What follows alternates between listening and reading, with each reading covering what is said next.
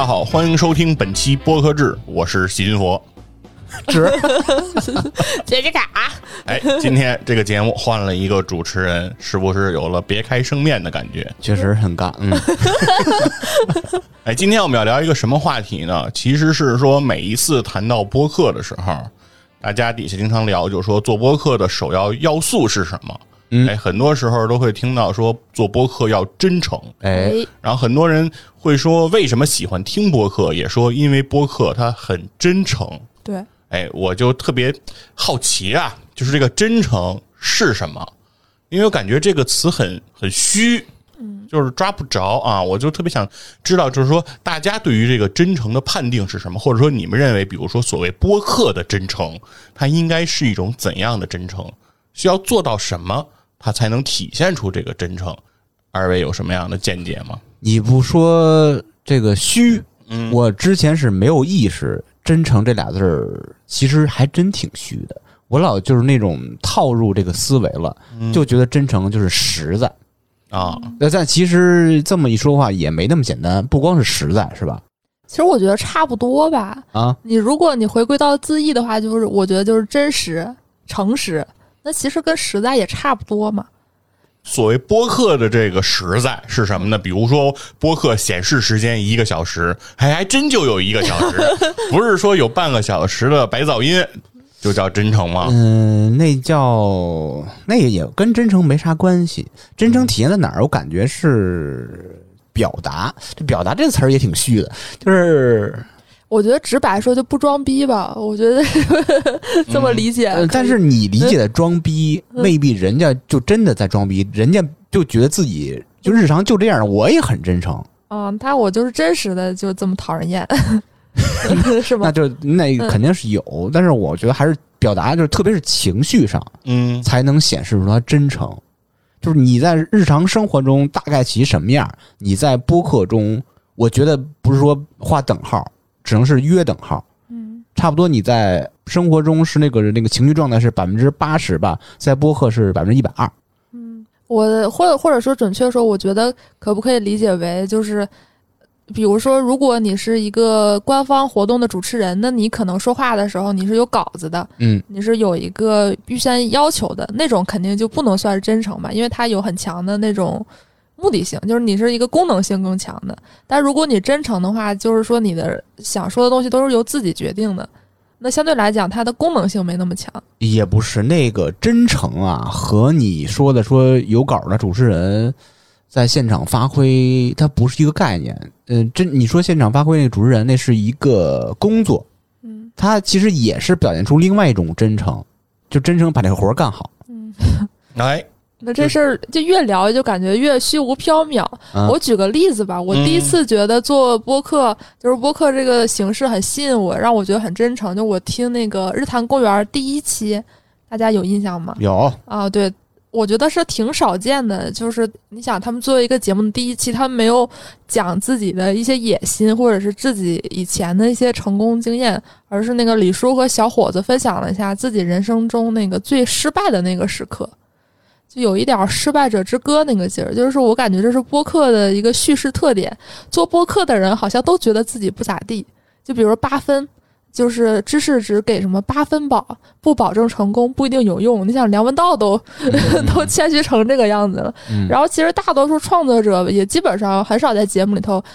就比如说像某些职业的人那样，就一上来就先一顿吹嘘自己，或者是你在一些宣讲的时候，你看到有些人说我曾经得过什么奖，没有人这么做播客吧？嗯，就是我觉得日坛的这个算是我觉得一个标准，就是我愿意袒露一些我不太愿意，呃，可能在一些特别的公众场合袒露的东西。啊，其实也不是放低自己，只是他平常什么样，就把这个事儿在播客里说出来而已。而且可能是说一些平常不太好意思说出口的事儿。平常有什么机会好意思跟别人说这个事儿呢？那对啊，就是没有机会、没有场合的一些事情，我不会突然拽着你说我人生最难过的一天是什么。啊，嗯你说什么失败者之歌？嗯，有道理，有道理。对，这是我理解的一个真诚吧。大家有没有那种觉得某些节目哇太真诚了、太牛了 那种？没有，不听播客，那差点 FM 呢？我们特别不真诚，我们特别装，因为我们在日常生活中 就特别装。不是，我们在日常生活中全是大金领儿，嗯这这厉害，出入各种高档写字楼。我们的节目说，哎呀，你是你是一个高中学历什么那种。都带着大金表，但是我记得为了做播客，现在脱光了，把自己行头全摘了，是吧？哎，有那种哎，我记得之前看过一个做音乐的，是民谣的，是一个谁？好几个人，反正一个比较长者那种那种那那个那个那第一波人吧，做民谣的，嗯，说他录音是在录音棚，就真正录歌的录音棚啊，把灯黑了以后吧，自己光着腚录，啊，就是能把那个东西表达特特别特别的透彻，就沁入你的心脾释放。啊，对，哎，这种方式啊，嗯，嗯、大家白天尽量不。这录音棚是封闭的，还是大玻璃像咱这是冲冲外的 当然是封闭录歌那种啊嘛，？对吧？如果他要是大玻璃冲外了，我就不知道他那个录音指的是哪个录音了啊，哪俩字儿。啊，就说说的差点儿，我们说实话，我们感觉自己还是挺真诚的，因为我们没有在播客里特意修饰自己的人格上的特点，呃也没修饰自己的，比如说你的工作、你的生活，完全没有修饰，甚至有点刻意要放大自己的一些缺点。比如说大明儿那个什么没本，他确实没什么文化，但是要刻意放大他，啊，就是说大明儿本来确实没什么文化，嗯，但是呢也没那么没文化，就直接给说成文盲了。对对对对，感觉就是我必须要强制他每一录一录节目，感觉大明儿都不识字似的他确实 确实识字儿不多，啊而且而就反倒是什么呀？为什么这个我特别认同真诚这个事儿啊？大明在节目中的一些错误的表达和一些不会说的成语或读错的句子。就是他是真诚的流露出来的，并不是表演出来的，反倒这些点会让大家记得特别特别深。哦，就是我们之前应该是前年刚开始做的时候，那时候我老嘲讽大明是什么呀？叫穷酸的倔强。就是就是他说什么错字，我说你说错了，你英语这个字不会读，你这个没听过成语什么的。然后我就这样，我就这样。后来就是老说穷酸倔强，这已经成为他一个标签了。和你一样，我我怎么了？我怎么了？没有就押个韵。哦，穷酸的倔强和你一样，是是是这是才华横溢。你继续。我就想起你之前有一期和你女朋友录的那个你们老提这期，因为没听过，但是老袁不是特喜欢听嗯吗？嗯嗯，所以我觉得这个可能是一种典型，就是说你们不掩饰，你们把自己生活最真实的状态袒露出来，对，那期节目不能叫真诚了，叫真实。嗯就是什么感情实录。哎，对他现在刚才这个定义，我我听出了一个问题，就是你刚才说真诚和真实，嗯，呃，那就是说真诚不等于真实，不等于是吧？这两个不一样。嗯那那到底是什么意思呢？是说真诚是比真实还真实，还是说真诚是在真实的基础上做了一些升华和变化呢它的点不一样。？OK，你看看日常生活中的真实，嗯哼如果完全搬在播客里，这那节目没法听。你得有一个筛选，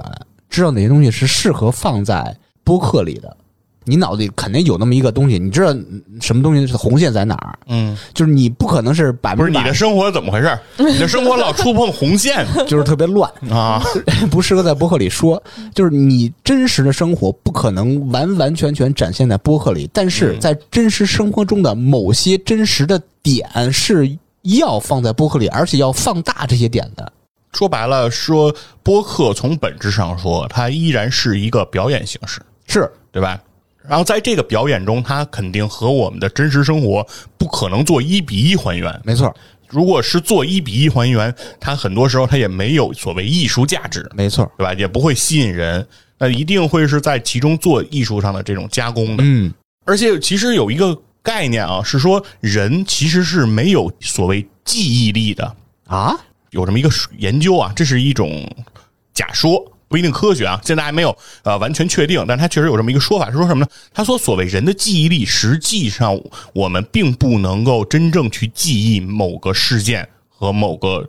那个信息，而很多我们的记忆力是靠创造力嗯来补充的。也就是说，你经历完一个事情，如果你再去回忆它的时候，你回忆出来的那个事情，如果有当时有个 DV 把它完全的拍下来，你回去去看，那和你脑海中的这个记忆，它一定是不太相符的。啊，因为每一个人其实对这件事情的回忆，很多时候是基于一些要素之后，把其他的细节自己在头脑中进行再创的补充。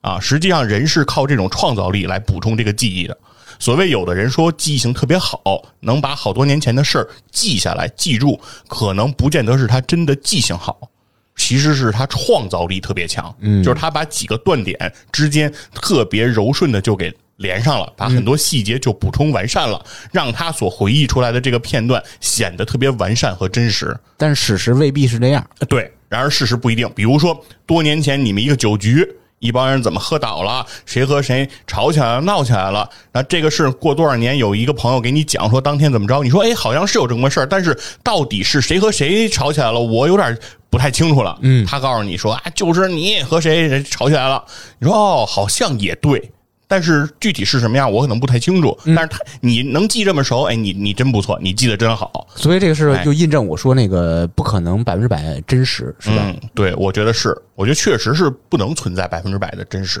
哎，说你你这个事儿啊，我想到什么呀？那天看一个读物，这题外话，嗯，就是你回忆一些事儿的时候，明明你当时是第一人称视角嗯发生的所有事儿，但是你回忆起来，你是跳出一个上帝视角，哎，这个就很奇特啊对，这实际上就是一种创造了。啊对，因为你你你想你你是不可能在第三人称视角，比如说你当时有的人，比如说你在回忆这个事儿，或者你做梦，经常能做出那种第三人称视角的梦，自己能看见自己。对，这是这在现实中这是一定不存在的嘛，嗯，对吧？嗯所以说这个时候回来说到这个真实呢和这个真诚啊，我就想说，既然这是一种算是艺术表现的方式，是一种表演，然后我就想起说何冰原来说过，说有的东西是可以演的，他说有的东西是不能演的，他说情绪是不能演的，啊，他说演员是不可以在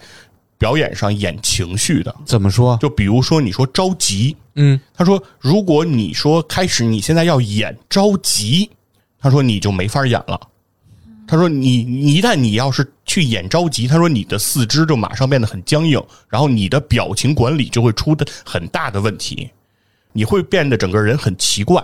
但是在别人看上去，你自己内心是觉得我这还不着急吗？但是别人看上去你那不是着急，就是你会突然变得奇怪了。他说，演员的素质是什么？演员不能演情绪，但是演员可以演动作，可以演语言，可以演表达，就是你要靠你的声台形表来把着急体现出来。他说，每一个人的着急，面对着急的时候，他的表现是不一样的。他说，比如有的人着急就是不说话了。就是这一着急了，就说不说话了，变得很沉默，然后手里的速度干什么？这比如正在干什么事儿，他着急，他他就会加速，他着急了。啊，有人着急了，就会开始埋怨，就是说，哎，就赖你，昨天你要告诉我那个上午，哪怕你告诉我，我这都来得及，现在都来不及了。有的人会这样，还有的人会碎碎念，哎呦，还差一小时了，哎呦，五十分钟了，哎呦，三分钟了，怎么办呢？交交不上去了，这这这，对吧？每一个人的表现的形式都不一样，但是哪一个选择的方式是符合你这个人物的，其实是建立在这个人物逻辑基础上的。他讲表演，对吧？但是他说有的时候，并不见得是你所认为的这个着急的选择的这个表现形式是能够被大家所认同的，就是因为所有人其实都着急过，大家都特别能体会这个着急，但是所有人都没有那个第三人称视角，在自己着急的时候看自己。这就对着镜子着急呗。对啊，就那你要真着急的时候，谁还去看？谁还有时间去看镜子？我我有这个场景啊，我在宜家选镜子，着急，我车 车来了，这就约滴滴来了，我着急看镜子，哪个好啊？是，但是你的注意力当时肯定一定是在镜子这个上面，你啊不是看自己对，你的注意力一定不会放在镜子中的你，所以说没有人会注意过自己着急的这个状态，而大家对于着急所感知的都是别人的着急。但是别人的着急是他表现的着急，还是他真实内心的煎熬和着急，你是不知道的。对吧？所以这个时候，其实所谓生活中我们知道的那个真实，和我们期待在表演中说他演的就对就真，这两件事情其实是不见得一致的。如果你按生活中真实的东西搬到这个荧幕上，搬到舞台上，甚至有可能有的观众是不相信的，你觉得这不对，着急不可能这样。但哎是，那我就不太明白。比如咱看一个电视剧或者看一电影，有些人就会夸哟，这人演的真真实，真好。那那对我我刚才想说的就是这点，嗯就是如果这个表扬出来了，夸奖他演的特别的真，但是这件事这个和他在生活中就是说一定大多数人着急的时候都是这个状态，一定会做这样的动作，不见得一致。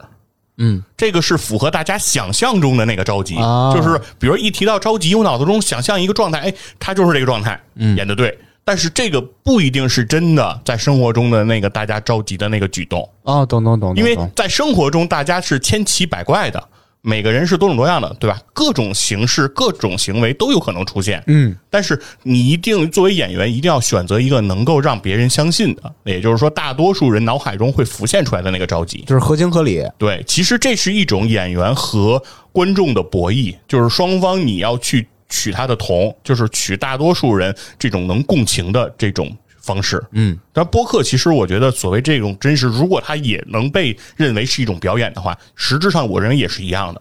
就是你的情感和你的表达也一定是去体会出大家所理解的。说，比如说谈到一件事情，你表示愤慨，你会选择什么样的语言、什么样的语速、什么样的语气？那一定你也其实是思考听的人他在脑子中说这个人是真生气的时候他会怎么说话，而你说我真生气的时候啊，我说话会变得特别的慢，这就是我的性格。但如果你选择了你自己本真的这个方式，嗯，对方是不见得能相信的。没错，就是相当于想要产生共情、共鸣这种东西，你得取大多数人的情绪的状态，是吧？嗯，就是你一定跟他配碰得上。如果一碰得上呢，对方会说：“哎，你真实，啊，你瞧他多真诚。”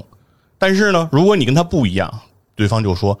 他虽然嘴上说他特别的愤慨，特别反对，其实啊，我觉得这事儿他也不怎么在乎。”嗯，对，但是真实每一个人的动机和自己的内心，谁又能看得见呢？没人看得见，没错。所以大家只能通过外在的表现形式来做这种粗陋的判断。嗯嗯嗯，嗯，那杰西卡，我记得是最近观察很多播客做的特别的认真啊，为了做一些节目，然后用亲身的经历，然后来去做了很多的实验。能具体给我们讲讲这一块儿我估计就是什么呃做外卖员的一天，什么做滴滴的一天是这种吧哎，？没有，我觉得他们牺牲更大，因为我啊最近办了那个凹凸电波的会员，所以我就是只要是清醒的时候都在听他们的节目，我就一直往往回补。他们有一个系列叫什么“约会实录”，他们就是为了做这个节目，他们自己就是去约会了。约约会好啊，呃，但是就属于他们后来复盘，因为我相当于我是从前往后听，就是我能知道他们后面的感受，就是我可能听这一期的时候，他们说他们当时什么状态，我再跳过去听他们约会，他们说当时是其实属于那种走出了一段感情，但是还没有完全走出去，就是我可能把我过去的感情给。算是终于过去，但是我没有到那个心恢复到说我可以再去进行下一段，但是因为有这个策划，大家也觉得说那也可以吧，就是我可能属于一个五十分的状态，那我就强行让自己呃进入到一个求偶的状态，那 那是男主播还是女主播？都有。都他们都进入了这个约会实录，哦，对，哦而且三位虽然性别不同，但是目标都是一个性别，目标都是一个啊，都是都都是都喜欢男性啊嗯啊三三位主播，OK，啊，然后就是我就听那个刘，就反正就一个主播讲他自己在约会软件上的一些经历吧，一开始是挺甜的。后来反正就分手了，就那个过程吧，就是这么一说就觉得蛮普遍，但是因为听太细节了，一开始那种小甜蜜，就是两个人在大街上走到半夜累得不行，然后就呃，就那种特甜蜜的那个人，到后来就分开，就是那个，我觉得他们为节目牺牲太大了。我评论区我看大家都都特别心疼他们，就为为做一个节目。你比如说，我觉得如果他们为了期节目，我两天两夜没睡觉，我收集资料，我也不至于那么心疼。我感觉他们真的是付出自己的这个全身心啊！哎，你你大家看不见，杰卡比了个心，真的，我都我一想到我的心都痛。还放在自己的心脏的位置。你你想没想过，他们真的就就就好约会？他们 不是这个这个断句非常棒，就是他们三个人能同意这个提议，就是他们内心肯定还是有点需求。但大家都知道，感情的事儿是不能有一丝一毫勉强的也不是，啊。我我能随便 随便娘，随便娘随便但。是我认为这里头是有个前提，就是他们就是为了做这个节目，所以三个人才不约而同的，比如去这个约会的软件上进行这个求偶约会哦。好像两个人吧，反正哦，两个人就是两个人为了做这个节目，就是我的意思是说，如果假设啊，在他们没有这个选题，不做这个节目，那他们就不会发生这个行为，是吗？我觉得可能不会就是那么着急啊，啊。就比如说，可能以前偶尔突然有一天就是。我有点寂寞，我刷个软件，但现在的话就是说我必须刷个软件，那个感觉。啊，他们的前置是聊这个话题，然后才开始是吧？对，就是我感觉、那个、对他们先定的选题，然后再发生的这个行为。我我那确实是挺用心的。对，因为他们他们可能就是在节目里头比较营造自己的现象，就是他们属于一开始他们属于性少数群体，就 LGBT，就是我们属于一个偏呃年轻人的那种先锋一点的，他们可能就是对于感情啊，对于呃生理就是物理什么的，他们就会比较开放一点、嗯 o p e n 一点，他们总是希望呈现一点，但是他们毕竟就是也是普通人，他们我觉得他们可能有一点点。被自己的那个形象给束缚住了，啊就是说我是很潇洒的，我和我女朋友分手了，我就可以立马变成呃从从可以从蕾丝变成直女，就是迅我也可以切换。我我我哎，我不觉得他们是被自己之前立的就是人设禁锢住了。嗯我我反倒觉得，因为从我自身的经验来看嘛，我觉得就是就是真诚。哦，对他这个度，我并不是说他们就是假的，他们百分之百是假的。嗯，就是你，你比如说，你可能挺喜欢早起的，你平常七点早起，突然有一天要求你六点五十早起，呃，就是也没什么大不了的。但是，但是你放在感情上的话就很难受。对，它会有是一种加速，在于什么呢？是因为比如说我定了这个选题，我在下周要出一期节目，那我在比如说约会软件上，有可能比如说要按平时真实的节奏，我可能比如这一周我一个人都没啊都都没都没看上眼，就是吧？细菌佛系了是吧？对 对，就是对，就是说这事儿就过去了。那比如在做节目的时候，节目里说什么呢？说这一周我都看到了什么样的人的资料，看到了什么人的照片啊，我一个都没看上。这期没了，你就没得没得说了嘛。所以说他一定说，比如说强迫自己在一个时间段内，我一定要和一个人认识，发生一些故事，这样我才能在节目里去表达。否则的话，我这个就没有了嘛。哎呦，其实挺可惜的。我去年做过类似一个选题，嗯，我还特意就是我我是反过来啊，我不是男的嘛，嗯，我用一个虚拟手机号注册了比较主流的约会软件，是国外那个，给自己一个人设什么呀？是二十五岁呃女，一米七二，呃，九十多斤，呃，不是公斤，九十多斤。招着我来，一米七二，九十多斤，呃，我脑袋没概念，反正当时那太瘦了么那么那么设计的果。然暗恋我。然后呃，你知道也不止九十多斤。有一个网站叫“这个人不存在”，我就是随机刷了一些符合我的条件的人的那个头像，就是那个人的长相，这个人不存在，啊他就是就是 AI 合成的。啊每次刷新都会出现新的人，我选了半天，选了一个这人的作为这个约会软件的头像，啊我去刷一些男的。啊！配对成功率很高很高，我想做这种社会实验嘛，但是后来那个因为手机号的问题就被被被卡掉了，有点后悔，应该把这事儿做起来。但是你比如说，我一开始也想他们这种的话，我能接受的范围就是说我要去打野，然后我就去和人聊天，我可能碰到很多奇葩的人，我也我我要做节目，我顶多就这样。他们是真的去见面了嗯啊、就是他真的会见面，然后真的会进入这段感情啊啊！啊，然后真的会发生情侣之间可以发生的一系列行为。摔跤，哎，你就嗯你就可以这么理解吧。比如说刚才一直提演戏的事儿，一个演员他可能演戏的时候爱上了对方，那这个感情到底是真的还是假的呀？这个因戏生情我，的妈呀！你怎么说呀是吧这不是约翰尼德普和那个到底这个感情，他到底是因为演戏才有的，还是说因为你们两个人才会有的呢？不知道。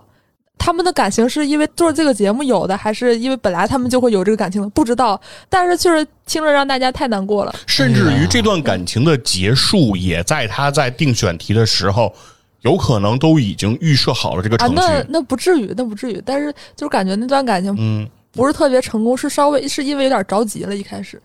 对他为了节目，因为为了节目，因为节目中你一定是有两整个全过程嘛。其实你你对整个，如果当你放到节目视角的时候，你一定知道说，呃，两个人的相处一定要发生变化，就是一定要有冲突。每一期有一期新的话题和新的问题，那一定是两个人先开始在一起很新鲜，然后很甜蜜，然后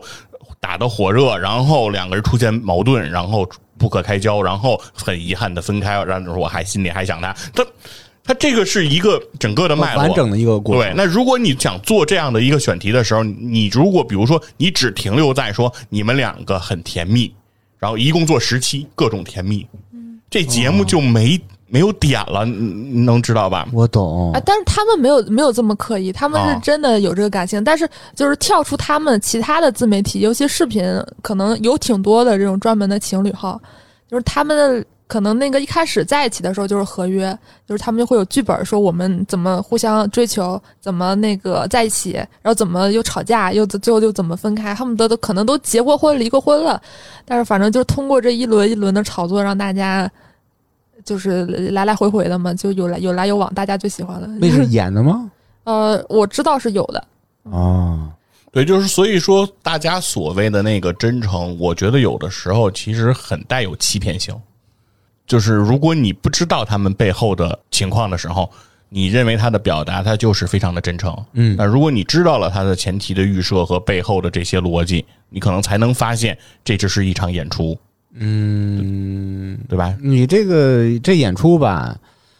就给人一种很真实的感觉，嗯，但是又带有多多少少带有吧一些表演成分，是，因为他把话题前置了。嗯，你如果是后置的话，到就是这事儿已经发生了，啊再聊那就更加分了。是。但是如果你要是说后，就是说，比如我先经历，然后再有哎想生活中有这素材，我来把它做成节目，但是它也有它的问题，就是其实那如果说，难道说所谓的后置和回忆，在自己的表达的时候，他就会完全依照自己生活的这种经历吗？我觉得他也不一定。他嗯，有可能会像你说的那个什么什么记忆力这这那的问题，有可能会这种情况，但是他本心是想完整的表达出所谓真实的那一面，他并不是按照选题一步步那么走。是，就那个应该是基斯特洛夫斯基那个导演，他有一段时间是拍纪录片的，他觉得他想呈现一些很真实的东西，那他最后发现就是人是只要有镜头的存在，人就不可能百分之百的真实，没错，可能演戏出来的东西反而是真正的真实。嗯，哟，这事儿深了。啊，我们，所以说我是想说什么呀？我是想说，有的时候评价一个内容、一个表演或者是一个播客，它很真诚，我觉得有点像夸一个女孩说她特别有气质，夸一个小朋友特别可爱一样。就是说了跟没说一样就是我觉得就是没什么词儿可夸了，啊。对我哎们以前总是 用这个词卡哇伊哦，就是就是因为没有小孩儿是不可爱的，有有有有，你没见过？就是大多数吧，就是这个这个人类幼崽，他都是大概率都是可爱的，或者说你说他可爱都是没什么太太大毛病的，嗯，对吧？然后任何的人他都有气质，对吧？气质对 气质穷酸的倔强也气质质对，气质有高下，但他一定有气质，对吗哎哎？所以说，一旦你然后你说他很这样的话，就我觉得就是因为你没什么词儿了。明白明白，我知道啊你想表达这个这个主旨什么呀？嗯就是没没有别的词儿夸这个播客，就说这个这然后，然后我在想的是，很多播客或者说很多这种自媒体来表现自己的真诚，大多数会选择的是暴露自己隐私的这种方式，是是对吧？就是把自己的私生活的一面，比如说感情也好，啊，工作也好，然后自己的生活的情况也好。更多的暴露在这个大家面前，然后获得大家的这种关注和喜爱。我觉得这个其实是很正常的，因为每个人说白了都有窥私欲，嗯，谁都想看一个人他背后的东西。这基本是基础操作了。对，因为就算是咱们原来没有这些东西的时候，看人家的什么 MSN，看人家什么那个 QQ 空间 QQ 空间日记，对吧？其实目的是什么？就是想看看他背后怎么想的，对吧？咱其实对自己身边的熟悉的人也有这个想法，嗯，所以我觉得这个东西它来获取大家的关注，它这个东西没毛病，它一定会是这样的。是但是我觉得，所谓在做播客的真诚是什么？我去想的时候，我就觉得，如果只是说暴露自己更多的私生活，就会被称为真诚。我觉得这个东西显得就有点片面、不全面了。我觉得暴露私生活是一个比较基础的操作，但是它不高级。嗯，看来佛爷有高级的方法。我不是说高级啊，就是我在思考什么是真诚。其实我就在想，如果你准备在节目里做一个什么样的选题，比如说你要讲哪段的历史，哪个段的故事，对吧？比如说像知大经常举例子说要讲灯泡，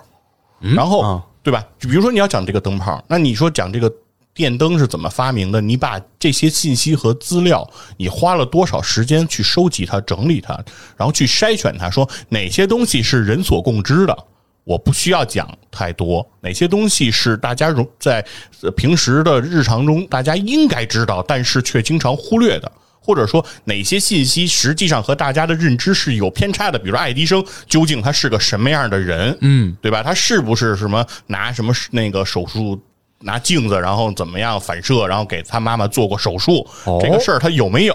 对吧是？是雷声吗？是是爱迪生吗？发明吗？是是啊，就说这个事儿，就是很多东西可能是大家的一种共知，比如说华盛顿有没有拿斧子砍樱桃树，对吧？嗯嗯就这些事情，大家在课文中都经常学，但他你是不是知道？比如说你花了很多时间把这些东西一一侦破，把它的线索捋出来，能够给大家做呈现，然后并且把你的表达足够的通顺，足够的有吸引力。嗯那我觉得这个就是播客的真诚。嗯就是他不需要去表露自己的私生活，他不需要向别人展示他是自己是什么样的人。他为这件事情付出的这种心血，他在非常认真的对待这件事情，他对待他每个听他节目的人的这种尊重，嗯，我认为这是最大的真诚。这比他说自己劈了腿，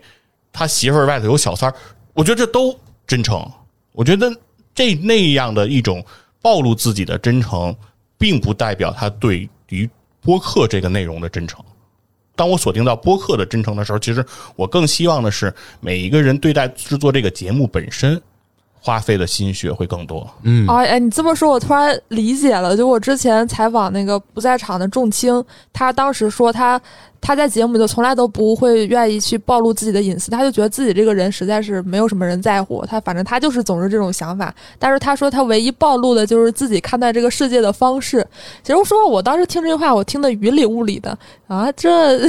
啥呀？哎呀，这这这就高级了，真的，这就高级啊、是了。我后来想想，真是大家都很喜欢不在场，每次听完这个节目都会有一种很强的说不出来的获得感，你也不知道你到底是获得了什么，但是确实就感觉不一样了。这种奇怪的东西确实，对，因为其实明白了。对很多时候说白了，说暴露隐私，你能获取更多人的关注，它取决的不是在于你暴露的这个隐私的技巧有多高，你表达的有多好，而是在于你是谁。嗯，你是一个越公众的人物，你暴露自己隐私能获取的流量、获取的关注就越高。哎，就像一开始明星入驻博客，是然后入驻微博，其实你说大家图的，我觉得也就这个。对对对，对，所以我觉得反而是说，如果我们作为素人啊，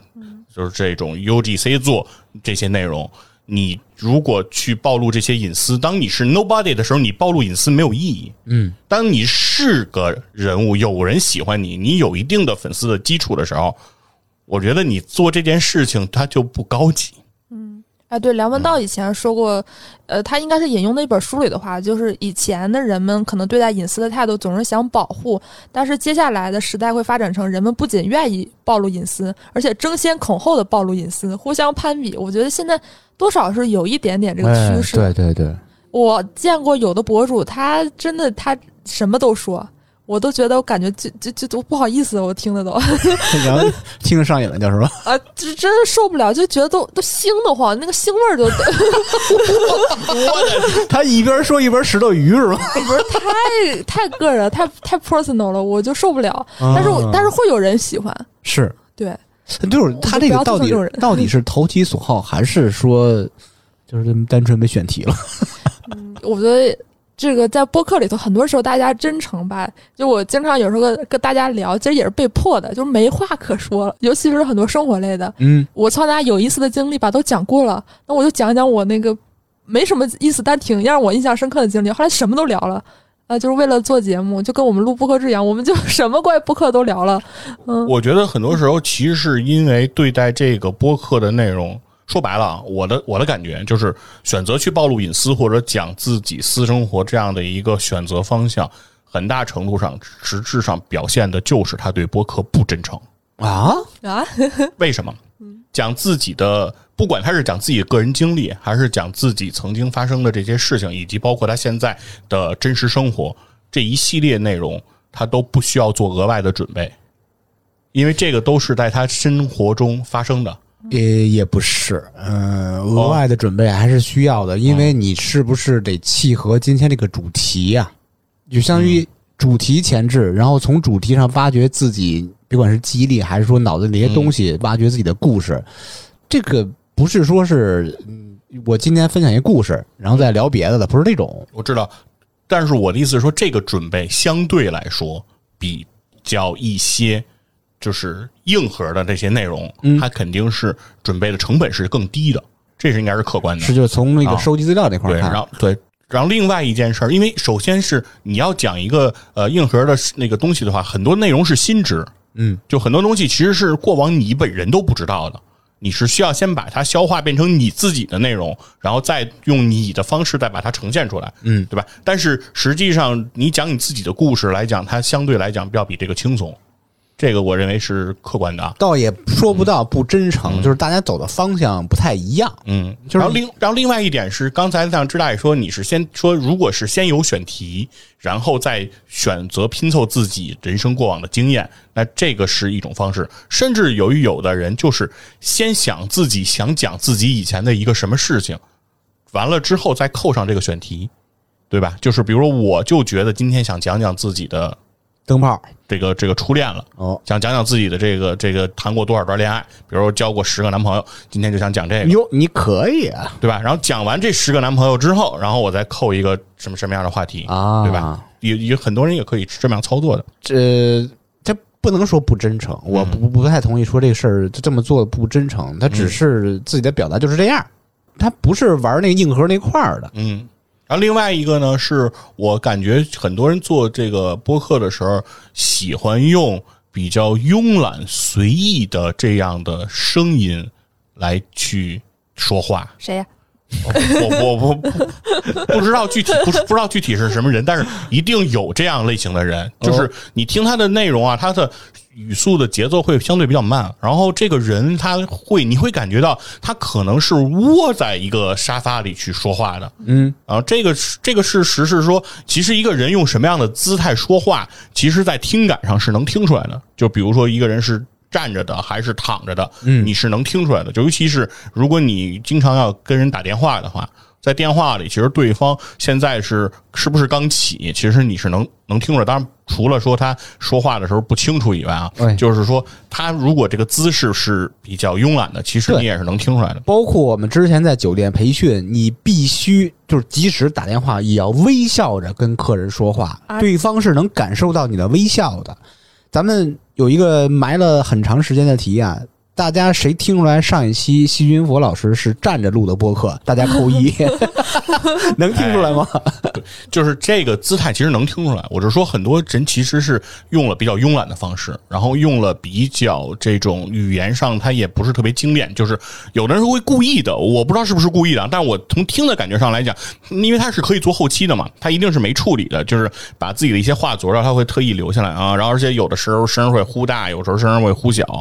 确实是有人用这种方式、这种风格来做博客。我认为可能在他的理解上来讲，这是一种真诚表达的态度。就是比如说，我跟朋友之间在沙发上是怎么说话的，我可能有的时候就是特懒散，有的时候他说话我就随便搭个腔，有时候我就自己他说跟他说的没什么关系，我就自己随便咕弄点什么，啊对吧？这个很正常，对吧？大家如果是在沙发、在客厅跟朋友在一块儿，这事儿没没毛病。但是在播客里，你是不是这样去呈现就叫真诚，对吧？我觉得反而这样呈现是不真诚实际上是一种不我同意，就是嗯由此我想到什么啊？之前有些播客是他们以自己不剪节目、不做后期，嗯，觉得自己是亮点，哦然后直接发布那种的。我觉得这就是像佛爷说那个，就是不真诚。因为播客是一个节目，你要照顾绝大多数人的听感。你像你这种。这又又是左了，又是取快递，又是开门、关门、冲厕所 这种声儿，这个东西是不适合出现在节目里的。啊，那你为什么不剪？就不可知里的我你没觉得我不剪那是故意的吗？哦，对对对，我我以我是设计的。我以为你本来根本就没有快递，对对特意出去一趟，取了，对对对，你是故意设计的有生活感。我觉得可能有的人说他们不剪嘛，他们其实也就说一说，他们可能也剪，就是跟你一样，就是审美，就是剪不好，是吧？不是不是，就跟你一样追求一种自然的审美吧不。是，但是就是完全自然，太多点，一会儿出来进去，一会儿啪啪跑，一会儿说这那的，就太生活化了，就是百分之百的真实，它就不真实了，我觉得就。是真诚啊和完成度，它不是对立的。嗯，就就是一个作品，一个播客节目完成度高，不代表它就脱离真诚，对吧？很多节目其实所谓的真诚是靠完成度低来表达的，就是这个东西感觉听上去就像是一个半成品，感觉就是一个这个从录音机里直接导出来就放上去的内容，它就那它是其实它实质上它不是真诚，它只是完成度低嘛。对，嗯就是那个早期阶段，大家听的东西少，就是你稍微有一点创新，大家就挺喜欢的。我也是分阶段，我一开始听节目特喜欢这种，就是就是把随便聊天的哎点烟是吧放上去？哎，对对对，那种的，一开始挺喜欢，也挺挺喜欢那种走心的节目。现在我一看，怎么又走心，又甩我一脸心一脸肺。我就想知道点新东西，就是我对于别人内心世界的探索已经累了，真的就是这样了解一下新的哎，但知识。是你累了。后边有千千万万人不累，有可能是刚进入这个 甩心甩肺这领域的是吧？对，所以我觉得就是还都现在咱们收的心费啊太多了，是吧？啊但是因为其实心肺见太多了，所以你就真的就是能明白为什么日坛他们能做到头部，就是他们肯定，我相信李叔本人他在表达前，他内心里头演练过一万次，或者我猜哦，我觉得是你你有这种或者是感觉？对，因为我觉得我们俩性格稍微有一点像，哦就比如五十期那个听起来很草率节目，我至少我也在心里头讲了五六遍，你有那个他说他们性格一样，不是说他们水平能啊，力一样。对对对，水平，这这个不，不是没有播客是作为头部 就我们我们是全网唯一一个聊播客的播客，所以我们是头部。呃不，还有播客之 Pro，那第二，我们是第二名，我们垫底。就我就是说嘛，就是如果你有一个特别强的情绪在节目里头表达，那说明他肯定在你的心你的心里发生过。那当下的时候，就是我我记得李叔说，他当时他有一个什么，有一天他去潜水，差点死了，他的第一反应是我在节目里头怎么说？就是做节目做久了会有一点儿这个感觉，就是我什么把一切播客化。是是嗯是是，当你这样训练久了之后，或者是他没有说像我说他自己脑子过五六遍，他已经编译完成了，他已经一体，就是那种嗯嗯，被被被调教成功了一个 AI 的那种，恨不得。我就是那种肌肉记忆了。嗯，他们不是真的，就是我今天突然想说什么事儿，他肯定是有一套自己的那个嗯嗯，算法了，恨不得。懂懂懂。就像作家说，都有个小本本儿，每天发生什么事儿都记在上面。哎，怎么回事？聊不下去了，结束。反正行拜拜这期节目的这个结论就是不存在真正的真诚，大家都是都是装的。都是虚头巴脑的，你就玩吧，你就。行，我们下周再见。拜拜。